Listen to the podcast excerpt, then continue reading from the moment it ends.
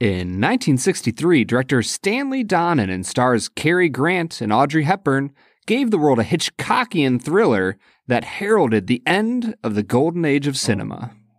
In 2021, we return to Wales for a wine finished whiskey. The film is Charade, The whiskey is Penderyn Portwood.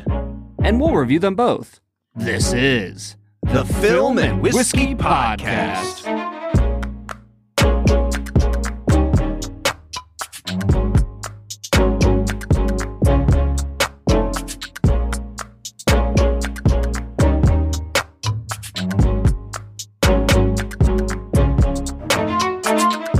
Welcome to the Film and Whiskey Podcast, where each week we review a classic movie and a glass of whiskey. I'm Bob Book. I'm Brad G. This week we are looking at a movie that uh, this it's a banner week, Brad. A movie that I It- have not seen. It's about freaking time, Bob. I have controlled the list of movies for so long. We finally let Brad have one here. We are watching 1963's Charade. He must have known Charles pretty well. How can you tell? He's allergic to him. F- Film and Whiskey Nation, just so you know, uh, you've probably heard this on and off throughout the episodes. I've been asking for this movie for nigh on two years now. Yeah, it's been a long time. Uh, so it, it's been a long time coming, man. I just have to imagine that every time you there was a movie that you didn't like, that there was some sort of internal process where you were just like, "Damn it! Like we could have watched Charade, and I had to watch Yes. this instead." yep.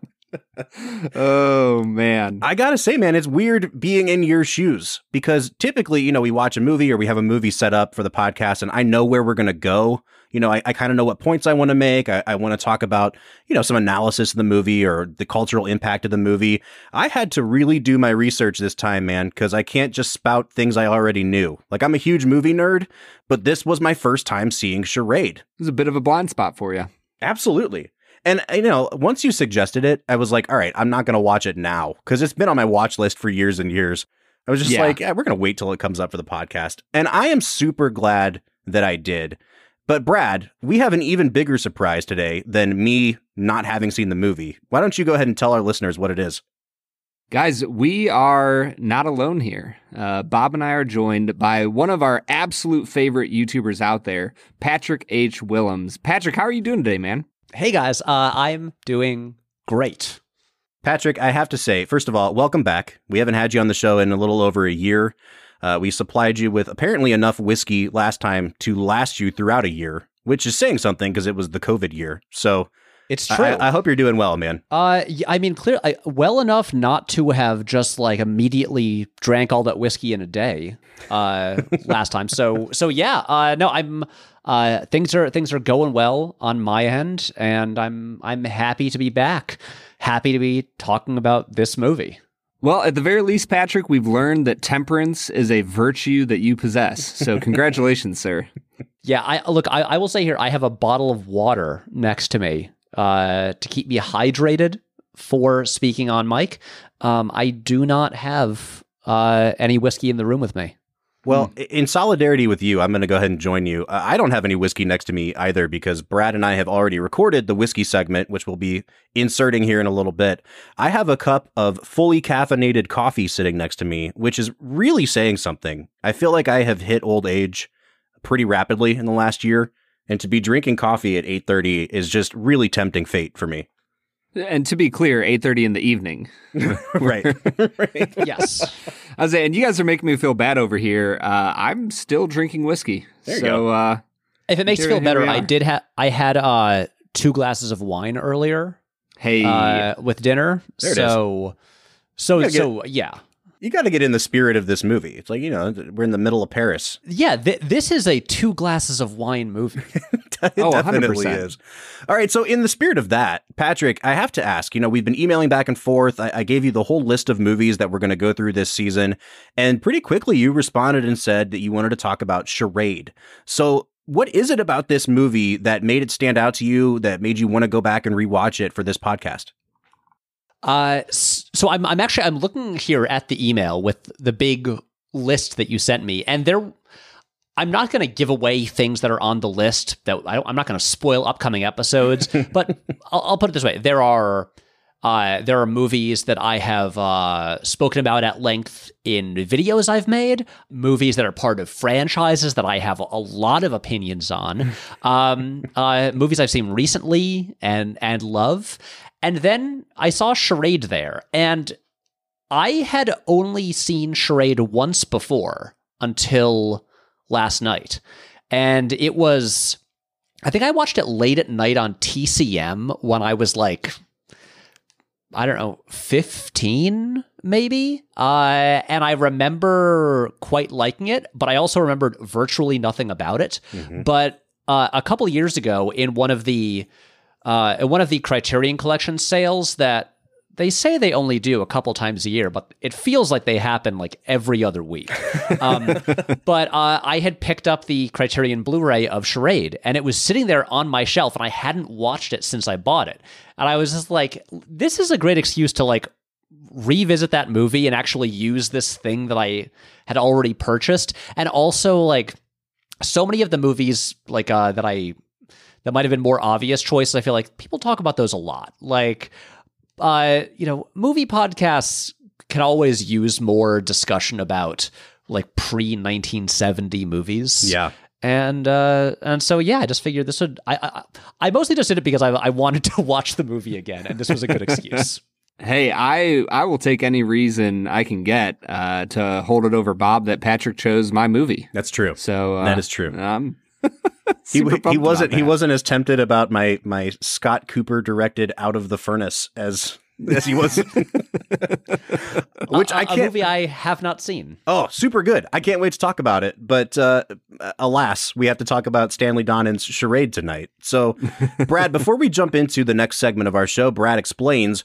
Why don't you just give us like thirty seconds on your history with this movie? Like, how many times have you seen it? Is it a favorite of yours? Is it just something that you kind of wanted to parse out on this podcast? Like, where where are you falling on this thing? Oh man, I I'm pretty sure that I watched this movie with my dad uh, when I was I don't know somewhere from like 12 to 14, early teenager years.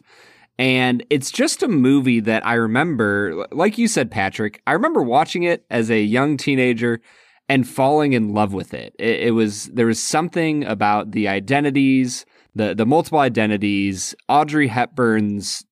It's just such a charming performance from her that I remember watching it probably three or four times throughout my high school years. And then since high school, I, I maybe have watched it once or twice more through college or my mid 20s. Um, but it's probably been about five or six years since I've watched it. And I was just super excited to get it onto the podcast because I, I think it fits the vein of what we do here on Film and Whiskey in a really beautiful way. And when you told me that you hadn't seen it before, I was like, oh, we we got to get this on here. So that's kind of that's a little bit of my history with with charade. Well, we have teased it long enough, folks. It's time for us to move into America's favorite segment, Brad Explains. This is where Brad breaks down the plot of the movie that he has just seen, often for the first time. That is not the case today. But, Brad, can you break down the plot of this movie in 60 seconds or less? I just might be able to, Bob. Uh, Charade is a film about a young, soon to be divorcee uh, named Regina Lampert. She meets a charming American named Peter Joshua on vacation. She returns to Paris to find her flat abandoned. Her husband has been murdered and the rest of the movie is kind of unraveling the spools of a mystery that he has a quarter of a million dollars hidden away somewhere. There's a group of men who thinks that she has it, so they continue to chase her. They try to kill her. They try to kill uh, her friend who she met in the Alps, who now is uh, kind of becoming her lover, and it's it's a wild chase. They uh, there, there's stamps involved. and uh, I guess I guess we'll leave it at that. I always love the part of Brad explains where things just slowly unravel. Like you just kind of I was I was hit a wall. I was following the explanation, and then all of a sudden it just becomes this very like abstract. You just say random words. There's stamps involved. Yeah. I feel like my issue with Brad Explains is that either I stay at like 10,000 feet and just kind of give a quick observation of the movie, or I actually get into some of the weeds. Mm-hmm. And it's when I get into a few of the weeds, I'm like, oh, well, if I say that, then I also have to talk about this. Right. And I also have to talk about this and that. And at that point, I'm just kind of like, eh, there's stamps. Well, in this movie, there's so many twists that there's no way you could you could like elucidate everything that's happening in this movie in, in a minute or less. It's it's super Yeah. twisty. I think the thing, guys, that I just want to start with is this movie is fun as hell. It's just a fun movie. I love you know, I don't want to call it a caper, but it's kind of it has the vibe of one of those style of movies. It's a fun romp through, you know, Paris where you have these twisting, turning kind of things going on. And if I can give a little bit of personal history, I just went to see the new James Bond the other night, No Time to Die. Uh, I was I'm really glad I saw it in the theater. Uh, but I gotta say, I miss fun Bond. Like I I have loved the Daniel Craig era. I am ready for fun Bond to return. And watching this movie, it reminded me how much I love films like those old James Bonds, where it's just like it's silly and you can't really take any of it seriously, and it's just fun as hell. Yeah, I I know exactly what you mean, and this this movie, uh, especially like as someone who did not, you, you know, who's not alive in the '60s, I feel like this movie is like when we think back to like what we imagine the 60s as like best case scenario this is how i feel like this movie is is like how we would like to uh, imagine the 60s really was. And also like this is in terms of like bond movies in particular i i think this movie is probably i would say a better movie than than any of the the 1960s Bond movies, and I like those movies. Mm-hmm. Don't get me wrong, but like it it it delivers so many of like the pleasures that like Bond movies give you, except I think I would argue with even more. Mm. And like right away, I mean.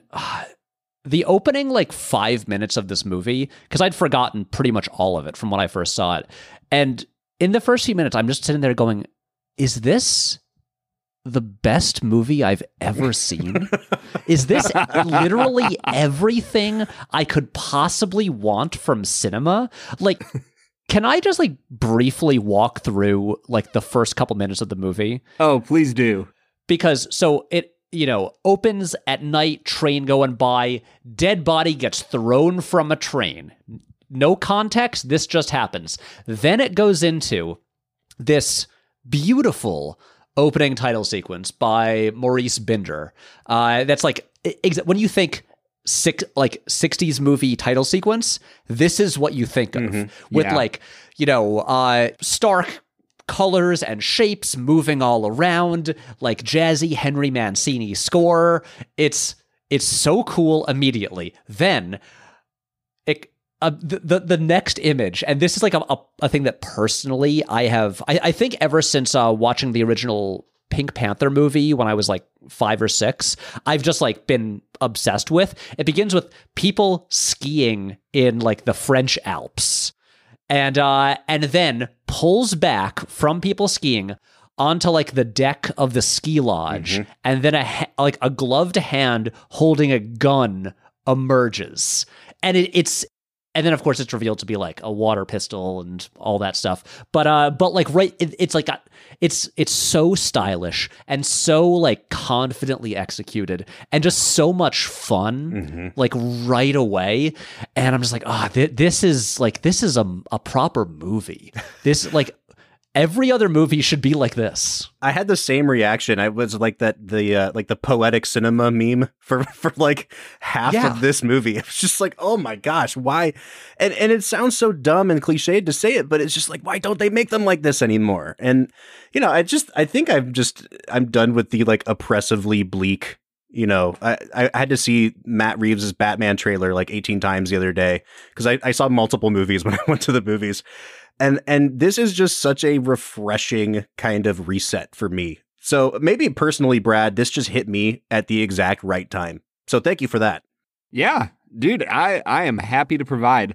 Patrick, I I'm with you, man. The opening of this movie is just so beautifully charming and it sets you up for every single thing that is to come in the movie.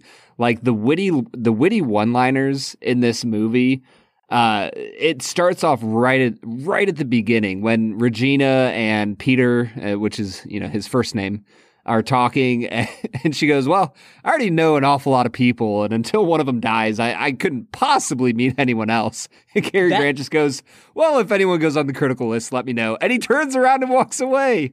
It's, It's- beautiful. I like genuinely I paused it after that exchange and was like, God damn it, why why why can't people write dialogue like that anymore? Yes, it's just I I mean, it's like I mean, again, th- this sounds like such a stupid statement, but it's like, you know, like really, what more do you need for movies than beautiful, charming people speaking clever, funny, Yeah. charming dialogue in beautiful locations, running around, and also there's a gun. Right.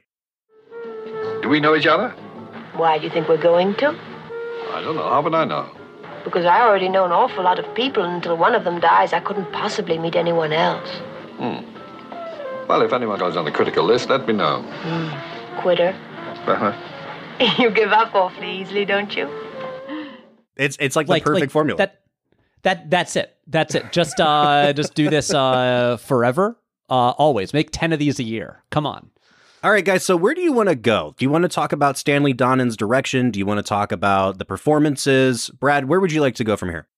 Uh, I think we should stick with the uh, the traditional film and whiskey format. Let's talk about performances because I, you know, there's quite a few of them in this film, and I I think that everybody plays everybody plays such a specific role in this movie. There's nobody that really overlaps in any sense, right? And so I, I'm just kind of curious from from your guys' standpoint, who really stood out to you in this movie? Well, I'm sure we'll get around to talking about the two leads. Um, but I thought the real strength of this cast is the fact that the supporting cast is so good. And, you know, most of them It's went a, on. a really stacked. Oh my gosh. cast. Yeah. And most of them went on to like bigger and better things, but like seeing George Kennedy in here and being like, oh man, I, you know, I will see him four years later in Cool Hand Luke and James Coburn, who had just a, an absolutely bonkers year. Like he had this movie and The Great Escape come out in the same year. Like, Yeah. uh, does it ever get better than that? Like that's a a perfect one-two punch. Uh, but for I, me, I was I was going through his filmography uh, after I watched this, and I this is like he was like just like I mean I, I feel like this was the year where he became a movie star. Yeah. Before this, it was just like a decade of like tons of TV. yep. And then he rap just like immediately makes the lead and, and like you- look at him in this movie and he's like you know he has like such a distinctive face and vibe and everything that like yeah of, of course he's you know gonna go on to do uh, so much stuff I think that for me with Coburn in this film, it really felt like uh, almost like this is you know nearing the end of Cary Grant's you know run. Does, didn't he make like two more movies after I, this and I then think it was only two more. And so you have somebody like Coburn in here who, you know, he's not a young young man, but he's he's decently younger, getting into the prime of his career and it felt kind of like this was a handoff type of movie. Mhm. You know what I mean? Yeah.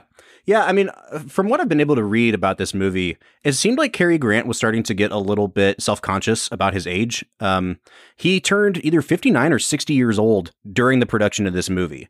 So, I mean, you know, he was up there for a movie star, especially at this time. And he was really self conscious about the age gap with Audrey Hepburn. Uh, and so they kind of went back and doctored the script a little bit to include dialogue where he addressed that, where he talked about, you know, a man of my age and things like that. So, Brad, I, I think you're right, and that may have played into the fact that he only made like three more movies after this. He definitely uh, was was pretty firm about going into retirement and then not coming out of it again. Well, and I, I'm glad you brought that up, Bob, because one of the things that this viewing I had more of an awareness of was that relationship between him and, uh, well, really the relationship between Peter Joshua, the character, and Regina Lampert, and that age difference. And like, it was just very refreshing for me to see a movie from the 60s where the man didn't just assume that he had every right to the female co-lead. Yeah. Right?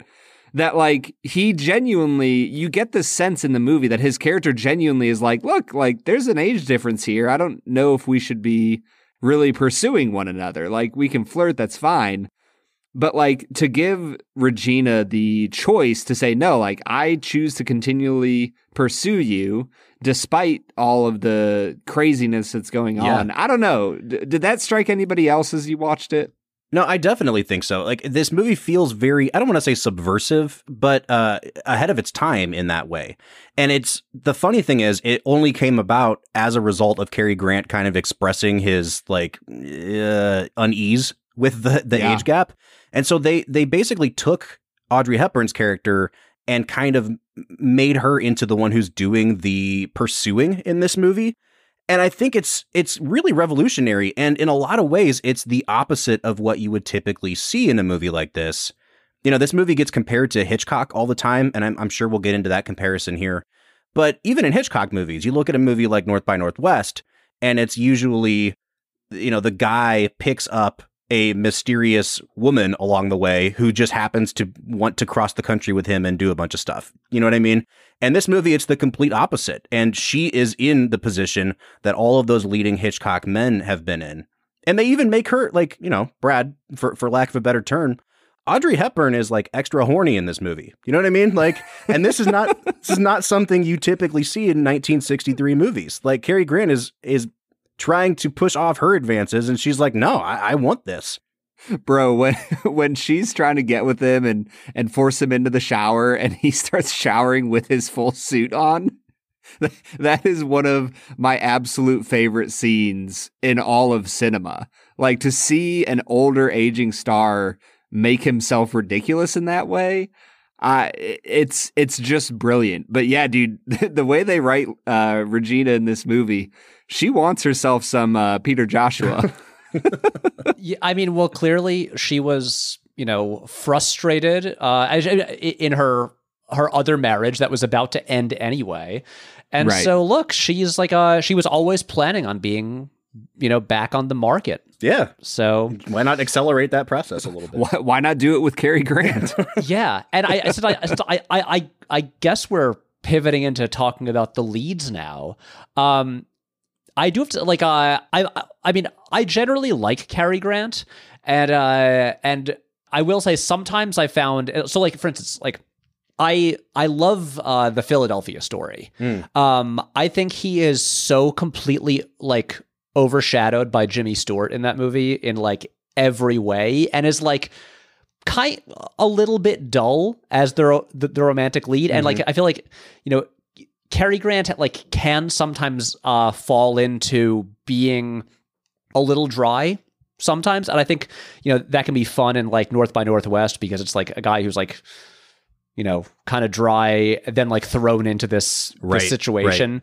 Uh, Yeah. You know, like like uh, you know the the sort of wrong man uh, situation that Audrey Hepburn finds herself in here, and Cary Grant is so just like perfectly like effortlessly charming in this. Like you get why as much as you know she does start saying I, I love you very you know uh, Very early. faster than anyone would in real life. Right. But like you get the appeal because it's like, oh, okay, this guy, this guy rules. He's uh yeah, he's he, he's delightful. And and likewise, like my my introduction to this movie when I saw it way back in high school was um growing up, my sister, I feel like like many girls have for decades, just was really into Audrey Hepburn and like owned like every one of her movies on DVD, even stuff like The Nun story, uh, which are not the obvious choices. And so I just.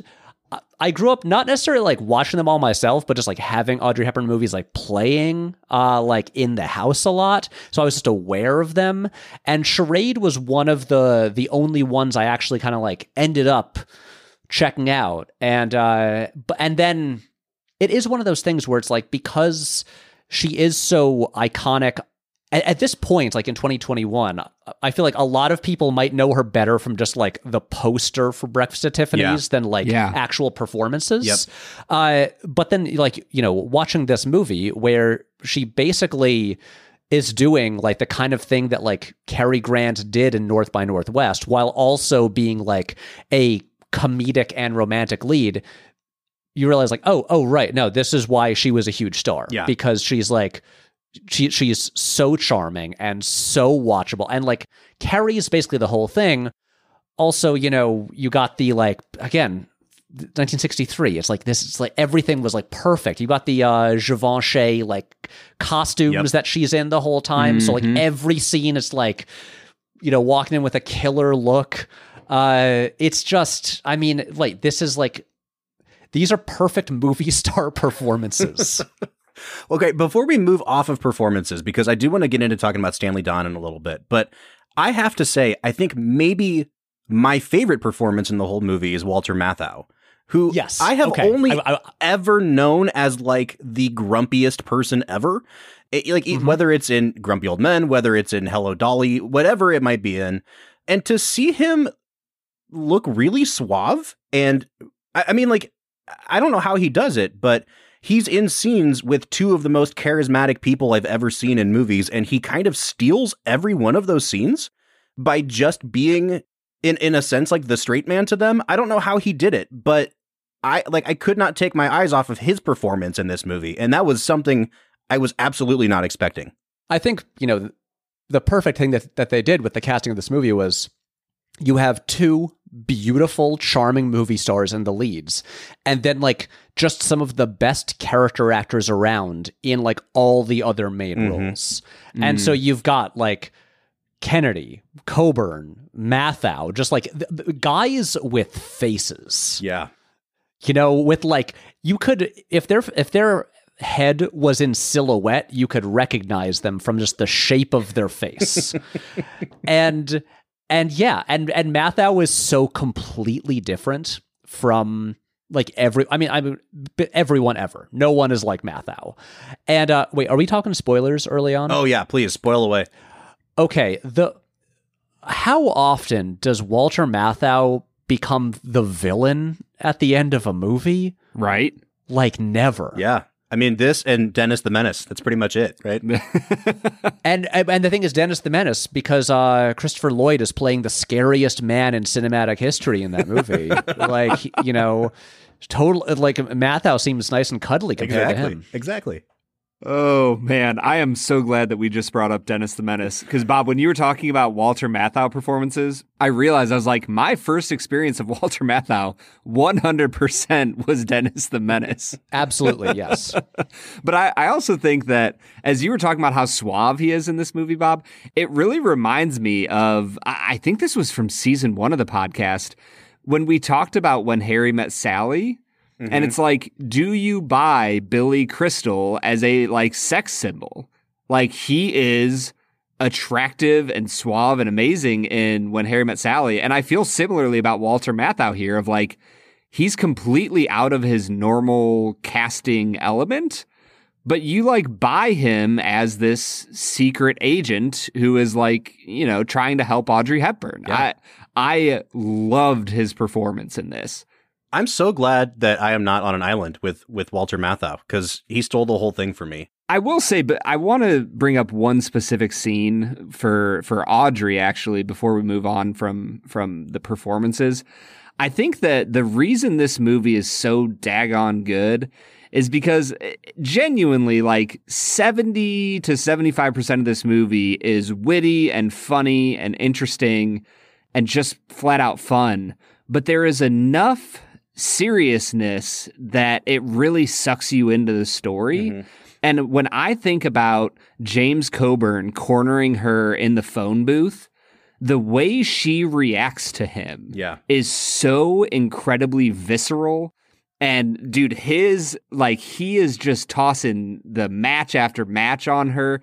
That I just absolutely love that scene. And I think that is is an example of how this movie hits both ends of the spectrum of it is comedic and funny and interesting and mysterious, but it's also very in its own way, it's violent and serious. Yeah, I mean the like the whole climactic sequence is just it's I mean I, know that the really easy obvious comparison is like two Hitchcock movies, but like it it- basically is like fr- from like the location to the staging to everything like the climax could just be out of a Hitchcock movie. Right. It's like it's it there- there there are not laughs there. It, it like there are life or death stakes. Uh, it's and it's it's so well executed. Like like Matthau goes from being so affable to being like, you know, I'm you know they have their nice little joke about uh you know like like spies but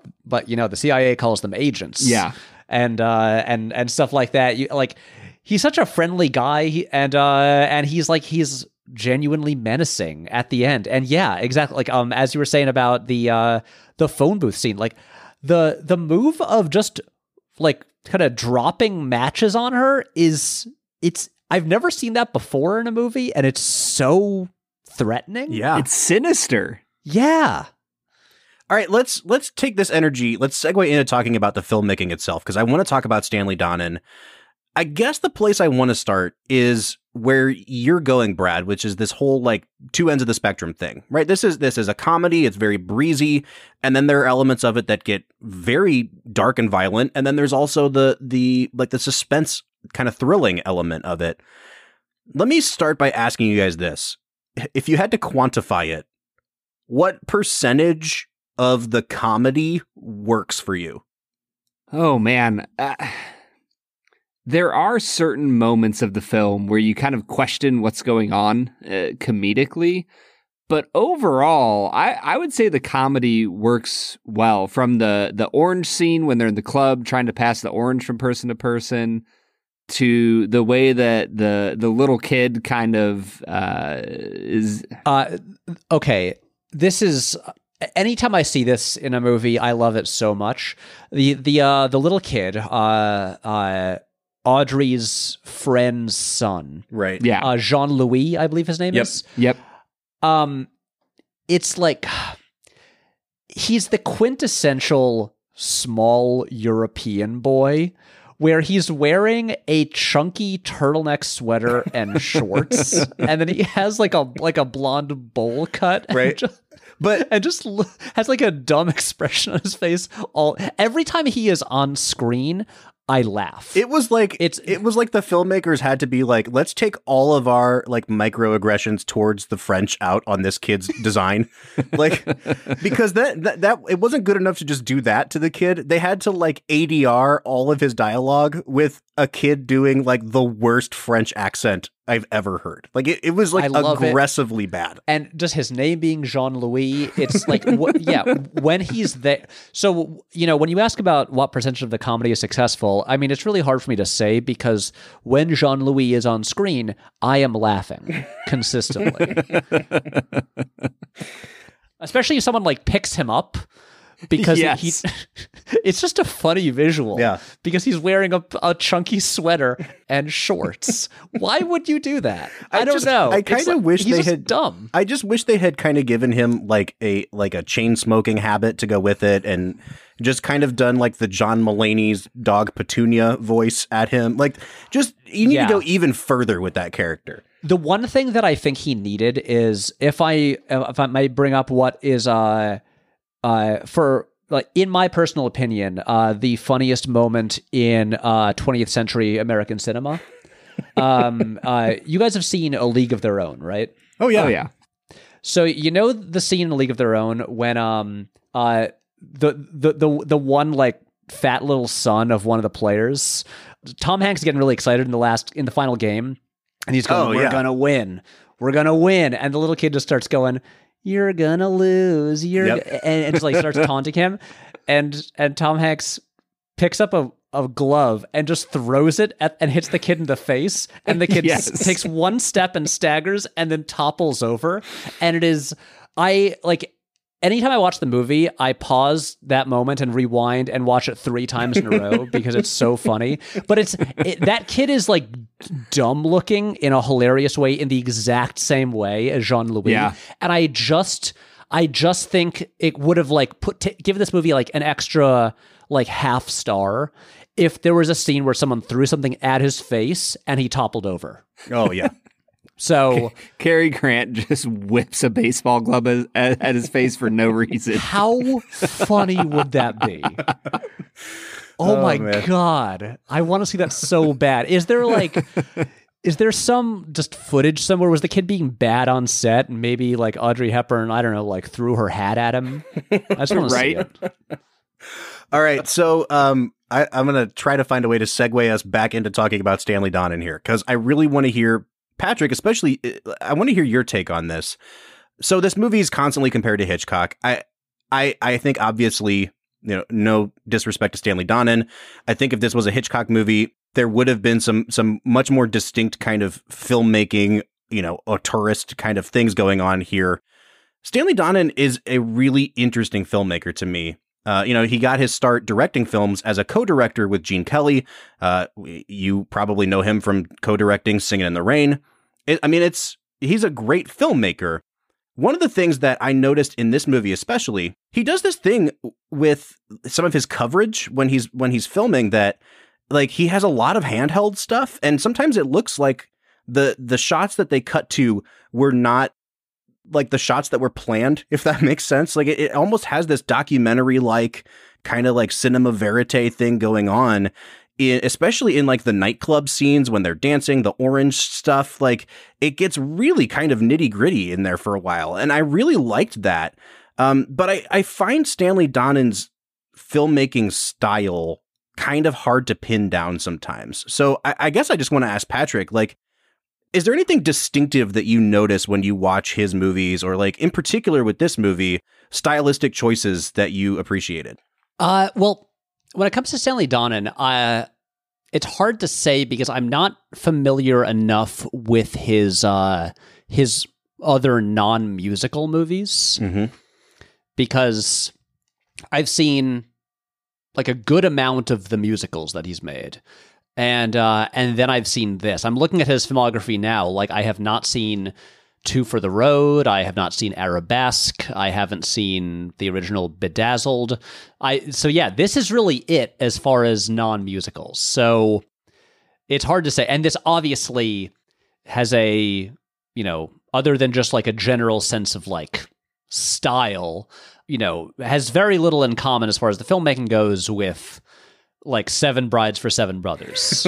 you wouldn't necessarily guess they were by the same guy. and I will say, you know, there's the obvious Hitchcock comparison. I think this movie proves that Stanley Donen probably could have made North by Northwest, but mm-hmm. I don't think Alfred Hitchcock could have made On the Town or It's Always Fair Weather. that's fair that's fair So, yeah, it's what is so impressive is because all of his musicals, which are, and to be, you know, entirely clear here, he, whether solo directing or co directing, made some of the greatest musical movies ever made.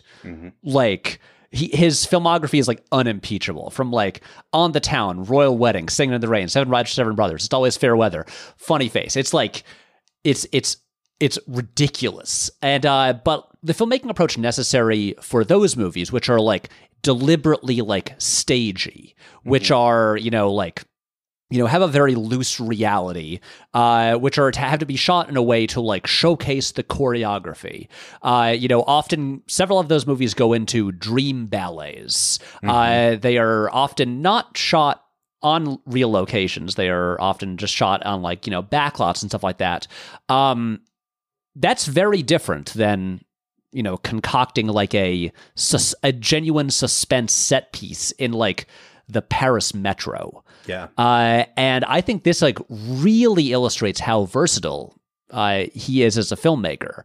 Uh, in terms of like, you know, I mean, again, you just you look at like that opening like right after the the title sequence when you have this one continuous shot that goes from like oh beautiful uh you know like like skiers in the alps and it come and and it and it cranes back like revealing the uh the deck with all the people and like and like the, the the characters talking i think we see audrey hepburn there and the shot keeps going and reveals the hand holding the gun. And it's like that's all done in in a shot. He's basically like you know, switching from one genre to another, like, you know, without cutting. And it's so confident and Yeah. like, and like, again, I just like this, ha- having just revisited this, I I'm now like, okay, I got to watch more of these. Like, I definitely I need to watch Arabesque because that's also written by the same guy uh, who wrote this, which would be Peter Stone. And I've just I, I'm honestly feeling like we sleep on Stanley Donen as a director, and I say that ha- having just admitted I haven't seen a lot of his movies, but like Gene Kelly tends to get a lot of the credit for the movies they made together, even though Stanley Donen like solo directed, you know, Seven Brides for Seven Brothers, and uh, and then but then the fact that he was able to like on his own, you know, make something as wildly different as Charade. Yeah, I I, th- I think he's really kind of like no matter like how famous some of his movies are, I don't think he gets the credit he deserves. Yeah. No, I totally agree. And I mean, the crazy thing about it is you, you think about Singing in the Rain, came out in 1952. So we're essentially talking about a decade removed from Singing in the Rain. The, just the filmmaking style here feels so much more modern than Singing in the Rain did. And we're talking only 10 years later. And this is really, I mean, you know, we're, we're kind of in the middle of like the French New Wave here. But, you know, this is before kind of those like swinging London 60s movies and it has that sort of vibe and the pacing of it. And I, I think I was most impressed with how contemporary this movie felt, even though we talked about how they don't make them like this anymore. But that that last sequence on the subway is essentially wordless. Like it is just uh, it's probably 10 minutes long. There's really no dialogue. You think Cary Grant is chasing her because he's the villain. You feel the palpable tension there. And for me, it was the brilliant choice once they get up, you know, into the plaza and they're running through the colonnade to use the columns as like natural wipes and and to cut in between them as they were running. Like it was it was such a great editing choice. Yeah, I the the, the filmmaking here just felt so fresh and modern to me.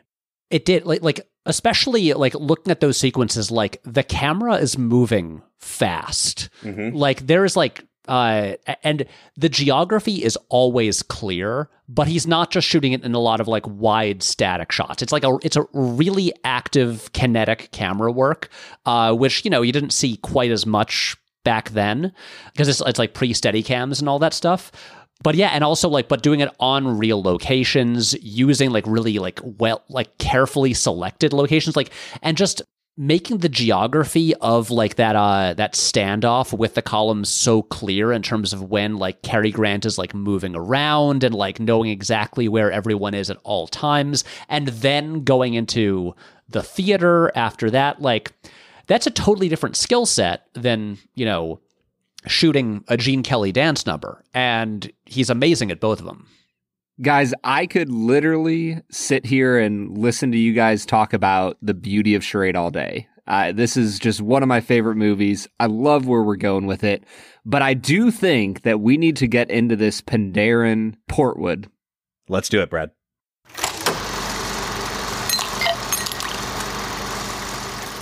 All right, so today we're checking out Penderyn Portwood. Now, we are in the middle of a series of Penderyns that we're doing. This is week two of three. I want to say up front, thanks again, Penderyn, for sending us this whiskey, because if last week's Madeira finish is any indication, then this Portwood is going to be freaking fantastic. So, just as a reminder, Penderyn is from Wales, the first Welsh whiskey we've had on the podcast. It's a single malt whiskey. They typically age their whiskeys in ex bourbon barrels, and then this one, after the bourbon barrels, they went into ex ruby port casks. So it's got this really beautiful, darker color. The last one, you know, the uh, the Madeira finish had some nice coloration to it as well, and I think that's primarily coming from these finishes. Uh, I gotta say, right off the bat, Brad, this one smells very different than the Madeira finish one did. Yeah, man. I as I jump into this, I'm getting like dried cherries, dark chocolate. It it is like a really it's it's a lot heavier than what we had last week. Does that make sense? Yeah. So the note that I took on this, and I'm actually trying it again live, but the first time I tried it, the note that I took was that this has a very spicy, almost rye like scent to it. Like it doesn't smell like rye grain, but it has that kind of like rye whiskey thing going on here, which I wasn't expecting at all. Much, much spicier than the Madeira finish. Yeah, I, I think I'd probably give it an eight out of ten on the on the nose. It's a really, really nice nose. Yeah, I'm going to give it a seven and a half. It has this really interesting note. I kept smelling something and I was like, It's fruity, but there's like some creamy thing going on here. And it hit me, I don't know, like three or four minutes after I poured it out. It smells just like uh, peach yogurt. Like I, when you first peel back the thing of a yogurt and the ones that like the fruit on the bottom ones, it smells like the kind of peaches that they put into that kind of yogurt. And I could not shake it. I took a sip and I was like, I get it on here too. I gave it to Carrie and she said that she actually picked up more cherry too. And I think the cherry's definitely here. But even then, I was tasting and smelling cherry yogurt. So it definitely has that sort of like creamy, almost dairy kind of thing going on, along with some some really sugary, almost dried fruits for me. I like it a lot. I am going to give it a seven and a half on the nose. I, I feel like if Film and Whiskey ever like creates its own distillery, we're just gonna name all of our whiskeys after the different weird fruits that you draw. Peach yogurt. peach yogurt. We would sell Bananas zero. Foster. We would sell zero bottles of peach yogurt whiskey. That sounds. that sounds horrible. it does. It sounds like there should be like chunks of dairy like floating and in the bottle. and somewhere. that's the notes that you're pulling out of mm. this. Mm. you know it, man. All right, man. What do you, what do you Oh, think man. of the oh, taste here, Brad? Are you getting Oh. those fruit notes? It is creamy. It is smooth. It is fruity. Uh, there's a bit of honey uh, that kind of like lingers in the middle palate. I love this taste. Uh, I'm gonna give it a nine out of ten. Yeah, I'm gonna go ahead and give it an eight and a half out of ten. I'm almost there with you.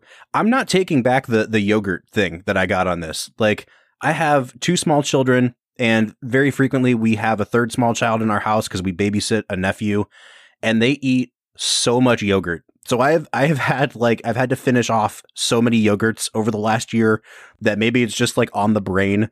But man, if this doesn't have peach yogurt and cherry yogurt going on in it, like it, Bro. honestly to this point it's like pr- the predominant note for me. I I just took another sip and I was in my brain. I went, "Damn it, Bob! Ah, It tasted just like a peach, Ah, I knew it. like just like a peach." It's so good, man. Yeah, I'm Man, this is one half. of the most yeah this is one of the most refreshingly i don't know man bourbon is sweet in its own way this is like a it's bright Uh, that's the only word i can use It is Mhm. a bright sweet flavor that is just really phenomenal And and here's the thing, like I don't want to undersell Welsh whiskey as a category, but because we've never had it before, you can only compare it to other things, right? And so I think we really did kind of hit the nail on the head here last week when we talked about how it has the the brightness of an Irish whiskey and kind of the softness of like a Highland Scotch. And this one is no different. And I really do think, Brad, that it stands on its own merits. Like it is great whiskey on its own. But if somebody asked me like, "Hey man, I'm I'm really looking to get into Scotch or I'm looking to get into Irish whiskey," I almost feel like giving them a bottle of this is the best preparation anybody could have for a Scotch or an Irish whiskey. And that's not to say this is only a gateway into those things, but like it's just it's so inviting and it's so soft and it's so it's just an easy drinker that I think it really would serve as a great introduction into the world of like European whiskeys. yeah man i am 100% with you this is one of the smoothest whiskeys that is also just bursting with flavor. You know, what we had last week with the Madeira was was solid, like really great whiskey. This is hitting into the like phenomenal range. Mm. You know, as I get into the finish, there's a little there's like soft bits of oak that hit as there's a ton of lingering honey for me that kind of finishes off that peachy cherry palate. I love it, man. I'm gonna give the finish a nine. Yeah, I'm gonna I'm gonna give it an eight and a half. Well, no, I am gonna give it a nine because I feel like I almost undervalued it on the the nose and the taste. This is just a damn good whiskey, and I really liked the Madeira, but I, I'm kind of hard pressed to decide which one I like better at this point. Uh, it has some really great, almost bitter fruit notes. I think that really dark cherry comes out on the end uh, or on the finish more than it did on the palate. I'm going to give it a nine out of 10. And then on balance, Brad, I'm going to give this a nine and a half out of 10. This is a, a like a supremely well balanced whiskey. I cannot recommend this highly enough. Yeah, I actually was just thinking nine and a half as well. The the way that this moves from nose through into the finish, is phenomenal. They have gotten the perfect concoction of fruit and oak and honey, and yet it is bright and inviting and warm. The Penderyn is knocking it out of the damn park, Bob. Yeah, man, I'm I'm so impressed. Um, and that gets us into value. So here's the hard part because you know Penderyn is not like it's sold in the states, but it's not widely available in the states, and a lot of their offerings you can find most available through online retailers that are shipping them from overseas. So a lot of times there's like a really significant shipping charge. So it's kind of hard for me to price this one out, Brad. It looks like the retail on this is we'll call it $70, 65 to 70. So if you want to say 65, we can. Uh, unfortunately, a lot of them have like $50 shipping charges on them. So I, I don't know exactly what to call a fair price for this. Let's just go ahead and say $70.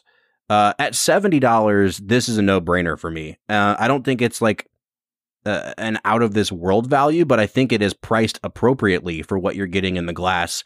So at 70 bucks, assuming you wouldn't be spending any more on shipping, I will give this uh, an 8 out of 10 on value. I was to say, uh, all the research I've done on it, anywhere that I've seen in the US is like 90 to $110. And when you get into that at or close to triple digit range, it's it for in my book, it's got to be a out of this world whiskey.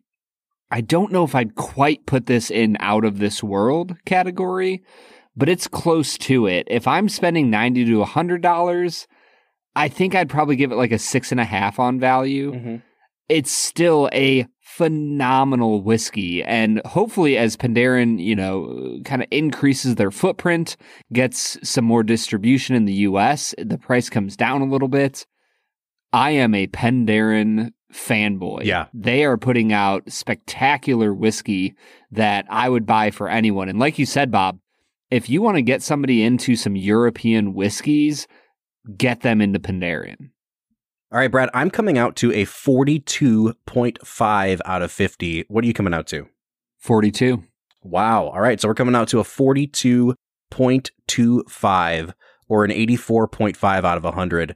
Uh, guys, you may look at our scores out of 100 and see like an 84 and think, okay, like that's a B range. That's that's not how this works at all. Like anything that scores above a 35 out of 50 or a 70 for us is usually like a recommendation of go out and try it, go out and buy it anything that's over 40 is you you need to pick this up. This is a no-brainer pickup if you see it on the shelf. So let me say it like this. If you see this near you, this is a no-brainer. Buy it, get a bottle for yourself at home. If you see it at the bar, absolutely try it, but this is one that you're going to want to pour on multiple occasions.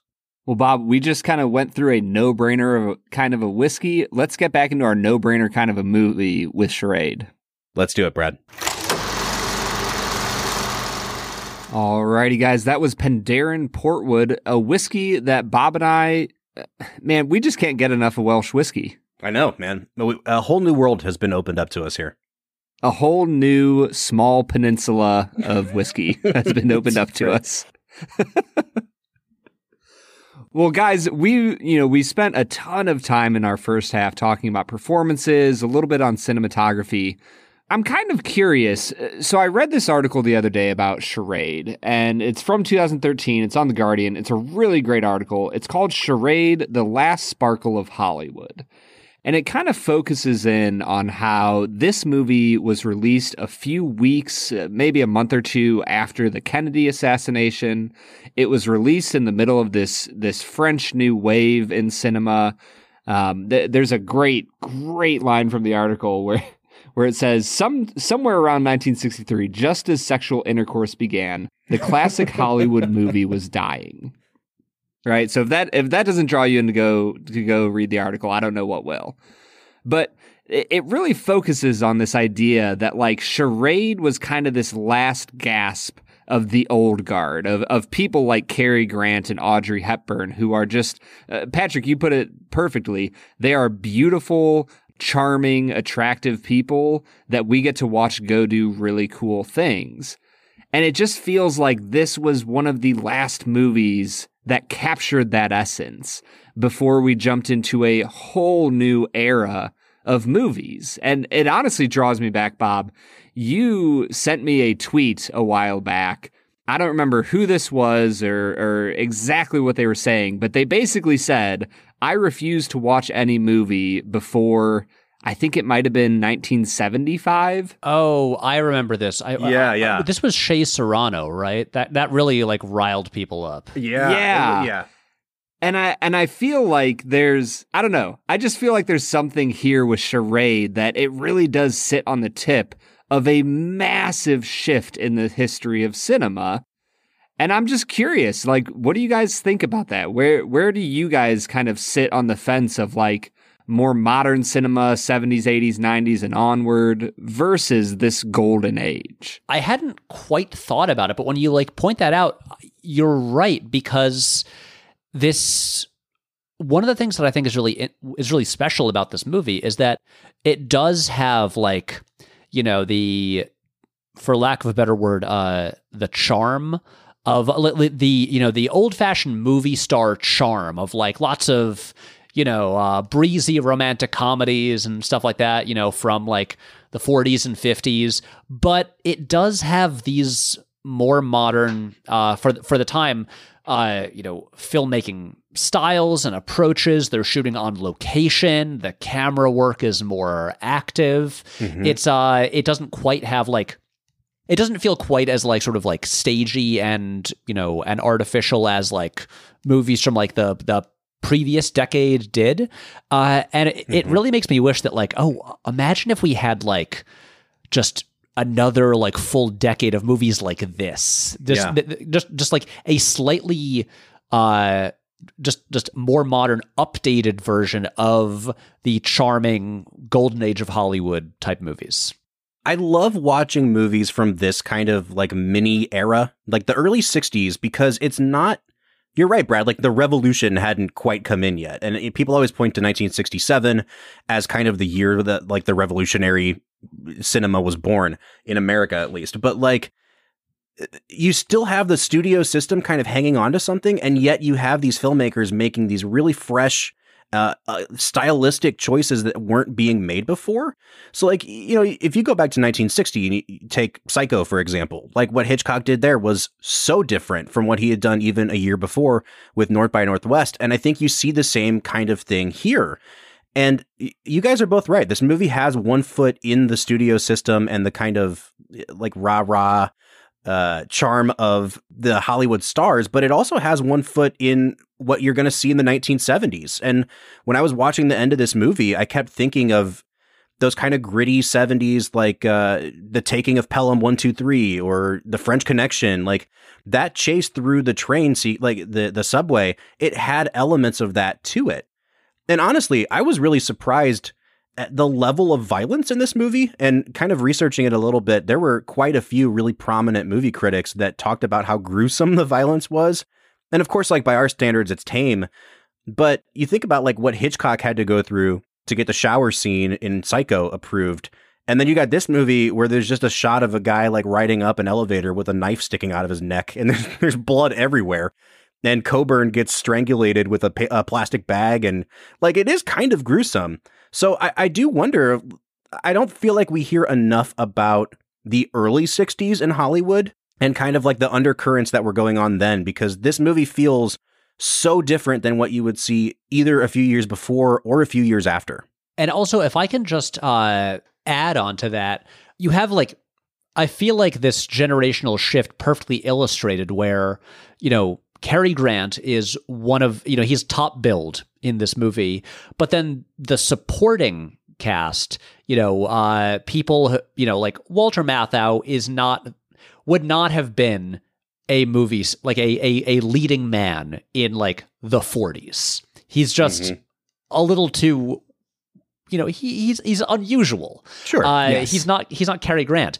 And then you get to the 70s, Walter Matthau becomes one of the biggest box office draws in Hollywood. He is like you mentioned taking a Pelham 123, he's the lead. Yeah. And Yeah. so you have like this next generation of of like leading man movie stars just like in the supporting roles here like ready to to like step up in like the decade to come. All right, so Brad, I, I'm I'm curious. Are you familiar with the story around this movie in terms of like how it fell into the public domain? Because like one of the big things about this movie is that you can get copies of it of varying qualities because so many companies have their hands on it. But do you uh, were you familiar with that? Do you have any idea like what the story is behind that?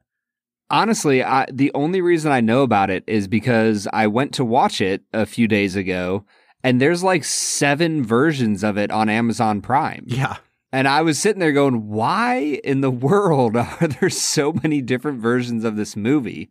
Uh, so I, I, looked up a little bit. I didn't get too far into the weeds, but yeah, it is a. It's wild that there are so many different versions of this film. All right, so so here's the story, as far as I can tell. Like when they have the title card at the end of the movie or at the beginning, whenever wherever it is in the film, and usually it says like copyright and it has the Roman numeral of what year it was made and it says what studio makes it, you know, the, the rights owners to the movie. The title card for this movie, it says the year and it says Universal Pictures or, or whoever it was that made the movie. And it says Stanley Donen on it. It did not have the copyright symbol or the word copyright on it. And so because they didn't claim a copyright, and they didn't file it correctly according to that.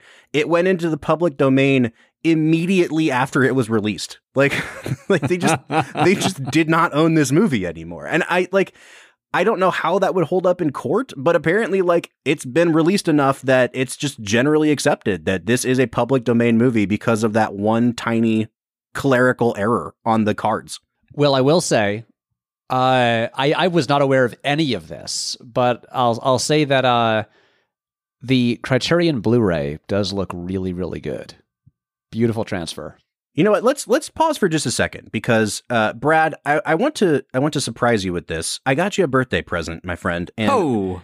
I got you the Criterion Blu-ray of Charade. It should be on its way to your house right now. So no, I figured, dude, I figured this would be a good entry point into the Criterion collection for you because you don't own any, and you've been asking me for years and years, like why what's up with the criterion bros like why is it such a big deal so i i want to turn the floor over to our friend patrick willems here patrick can you please just uh, give us a few seconds for brad's sake why does the criterion collection rule this is funny because i was just having a conversation with a friend of mine a f- just a, f- a few days ago uh, where i was talking about how uh, I feel like the the cult around the Criterion Collection can get a little bit extreme. Oh my gosh, yeah. Uh, you know, like the thing of every time there's there's like a sale, which seems to happen constantly.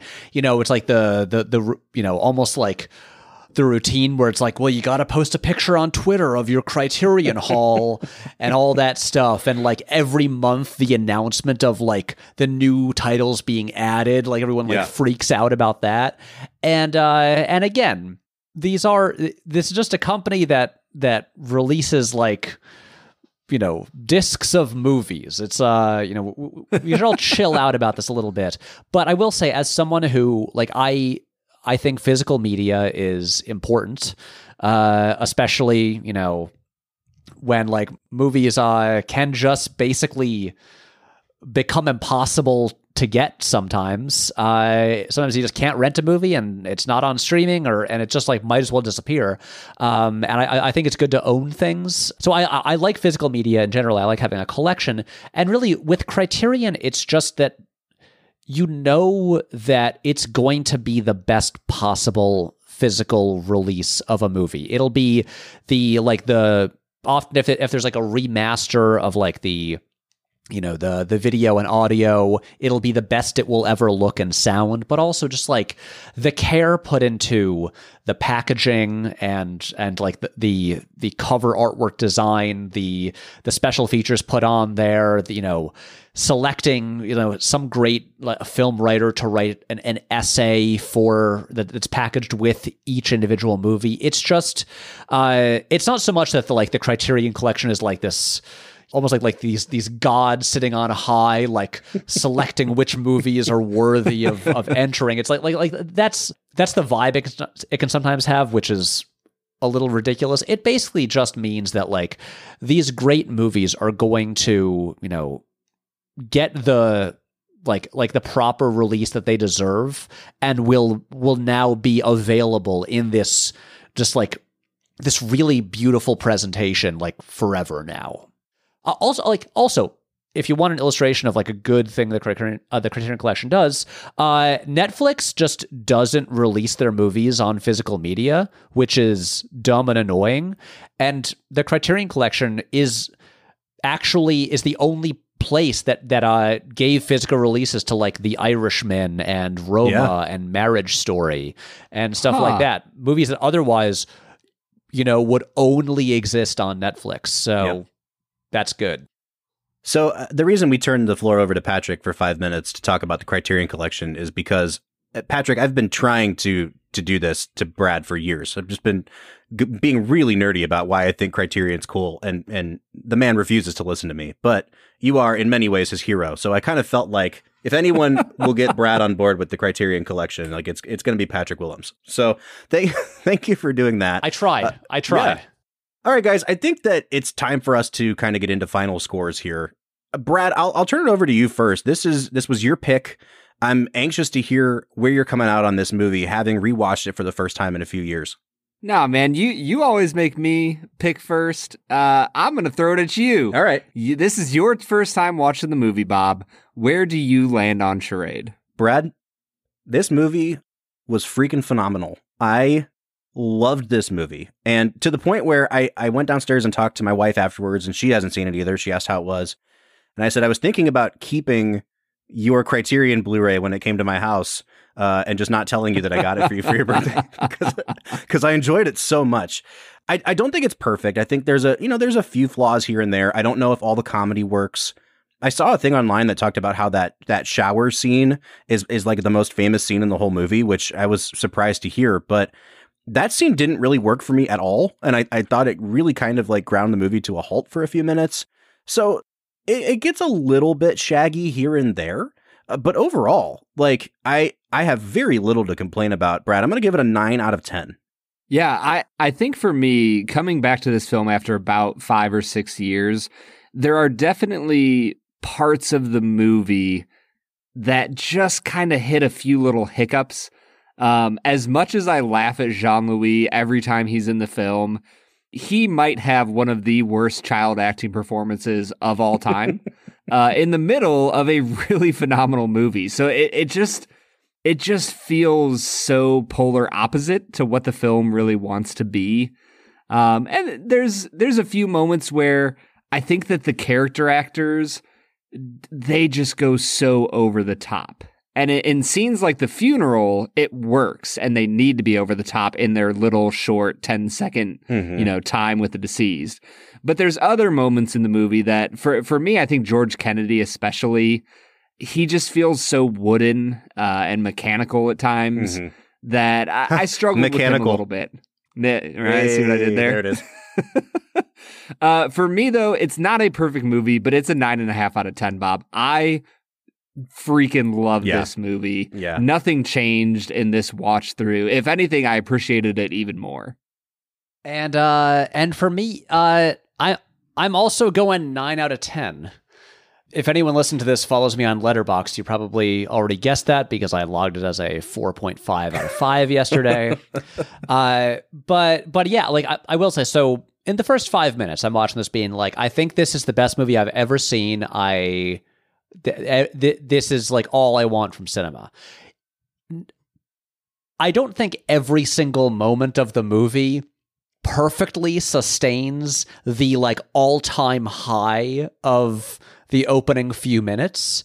Uh you know I mean but but most of the I feel like most of the complaints I have mostly come down to like insignificant quibbles like, you know, part of me like for a movie that does have like real genuine stakes uh like like life or death stakes you know like the scene the uh the scene where Cary Grant fights George Kennedy on the rooftop and then Yeah. it ends with George Kennedy kind of like hanging from his hook off the side of the building but then he's like back in the next scene I'm I'm just like that's almost like you know a little cartoonier than uh, than a lot of the rest of the movie is, and uh, but also I'm just like I don't think these are actual problem. Like like like like like th- th- these do not really like negatively impact the movie, Right. Uh, and then especially it ends so strong, like the the Matthau reveal, the whole like, or, or I should say the train chase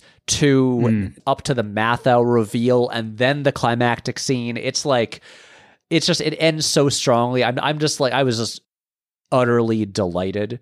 It's uh again, this is I think what what most movies should aspire to be. Yeah. And I think we should we should absolutely get like 10 of these a year and it's it is an outrage that we don't.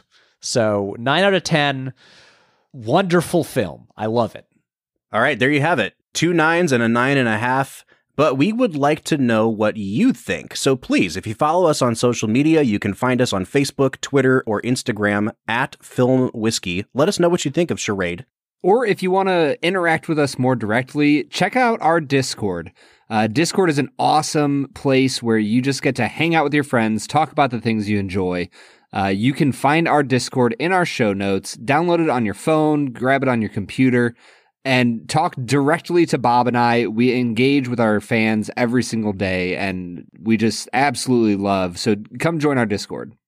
All right, uh, before we let Patrick go, we have just spun the randomizer wheel uh, for for the first uh, of my selections for this season. As you guys know, we kind of have 15 movies each. We're going through them in a random order. The movie that we're doing for our next episode is the 2002 M. Night Shyamalan hit Signs. Uh, Patrick, unfortunately, will not be joining us for that episode, but I, I just have to know, man. Uh, give me like 30 seconds on Signs. Where are you falling on that one? Uh, I genuinely have not seen Signs since I saw it in theaters in 2002. Loved it at the time. Uh, have been meaning to revisit it for years. So sorry, I don't have a more up to date take. That's okay. I think that's why we're doing this kind of episode because I, I personally think everyone needs to go revisit Signs. Brad, I cannot wait to talk to you about that one next week. We want to thank our guest, Patrick H. Willems, for joining us this week. Patrick, uh, please give a quick plug. Tell us what you're working on right now. So, um, you know, you can if you enjoyed hearing me talk about movies here, you can uh, hear me talk about hear and see me talk about movies a lot more over on my YouTube channel, which is uh, my name. Um, and over on the YouTube channel, uh, actually, I should. uh, not, uh, this will not be on YouTube. I have spent the last six months work on oh wow this is hard to explain uh, uh okay okay okay wait wait Ca- um, Patrick, Patrick, can I explain it for you? please Guys, Patrick is making a dope ass movie and you should go watch it. Th- that's it. There it is. uh, That's it. yeah, yeah. You know what? I who who needs context for this movie and the fact that you basically have to have watched a year and a half of YouTube videos to even understand it. Um, uh, yeah, I, I I've been I've been working on a project that uh you know I thought was going to be a lot smaller than it turned out to be, and we're in post production, and hopefully it'll be done soon. And when it's done, it will premiere on the streaming platform Nebula. So that's and and I, I will say I'm still making videos in the meantime, just smaller ones than usual because I gotta juggle both projects. We cannot wait to see the the end of the Charles saga when it premieres on Nebula. I have been freaking pumped for this for months now. So, uh, I'm so sorry it's taken so long. No, no, please. We are expecting an Avengers Endgame level thing at this point. So, you know, no no pressure, but it's okay. All right, for the Film and Whiskey podcast, I'm Bob Book, I'm Brad G. and we'll see you next time.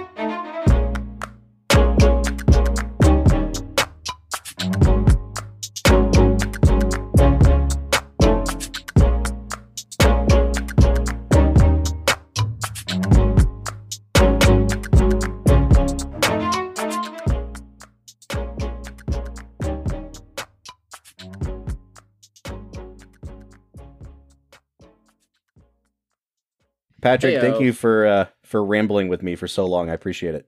Uh, s I I feel like I'm talking too much. I just I'm getting excited because this movie rules. This it does, man. All right, so so th- this will be the only fanboy thing I'll say while you're here with us today. But um, I was so hoping that we would get a this movie rules out of Patrick Willems. Like this, it's it is the unofficial, unacknowledged catchphrase of like when Patrick really loves a movie, like Yeah. he brings out the word rules about the movie. Yep. So yeah, I, my, I guess my you're day's right. You know, I'm, I, fe- I'm, I'm so close to it that I wasn't.